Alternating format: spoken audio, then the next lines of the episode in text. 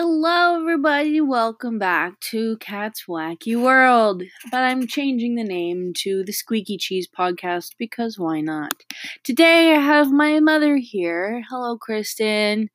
Hello, everybody. Today we are going to be talking about the new Ames High School and some thoughts that my mom has. All right, first question, Mother. What are the pros and cons to the new school being built? I'm kind of excited. I, what I understand is that there'll be more security, um, and I, I guess I don't know a whole lot about it, primarily because you're going to be out of school by then, and so I haven't paid as close attention as maybe I would have been if you were going to actually attend that school.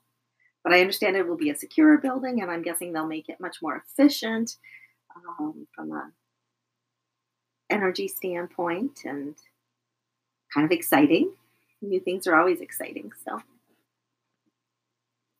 any cons you can think of? Uh, not particularly. I mean, I know it, it'll be kind of expensive, but you know, at some point you got to build, you know, you got to take care of your students and have a nice new building, and that sounds cool. All right.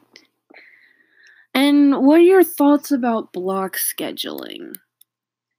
So, as I understand it, um, you won't be having those the students won't go to all of their classes, all of their periods every day it'll be kind of an every other day sort of thing. So the time in class will be a longer period of time at one time.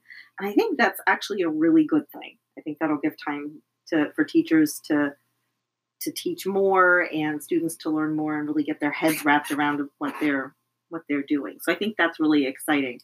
Um, I am kind of sad that they're doing away with uh, late start on Wednesdays. Um, I, I think it was a good time for clubs. And I also think that uh, teenagers need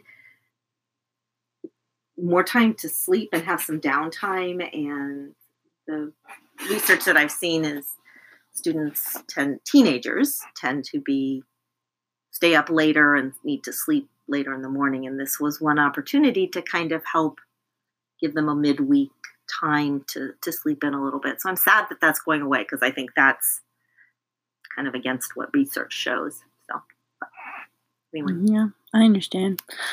um, what is some advice that you would give to incoming high school students and their parents, or just current students and their parents right now about about school in general and getting your work done and such? Um, hmm.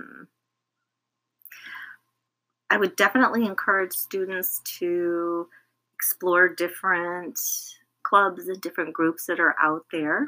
Um, there are lots of different neat things and some things that you've been involved with, with that I think are pretty cool um, and give you a chance to explore different interests and i think that's really neat and, and meet, meet different friends and maybe people you wouldn't have um, naturally gravitated to as friends. So I think that's really cool. Um,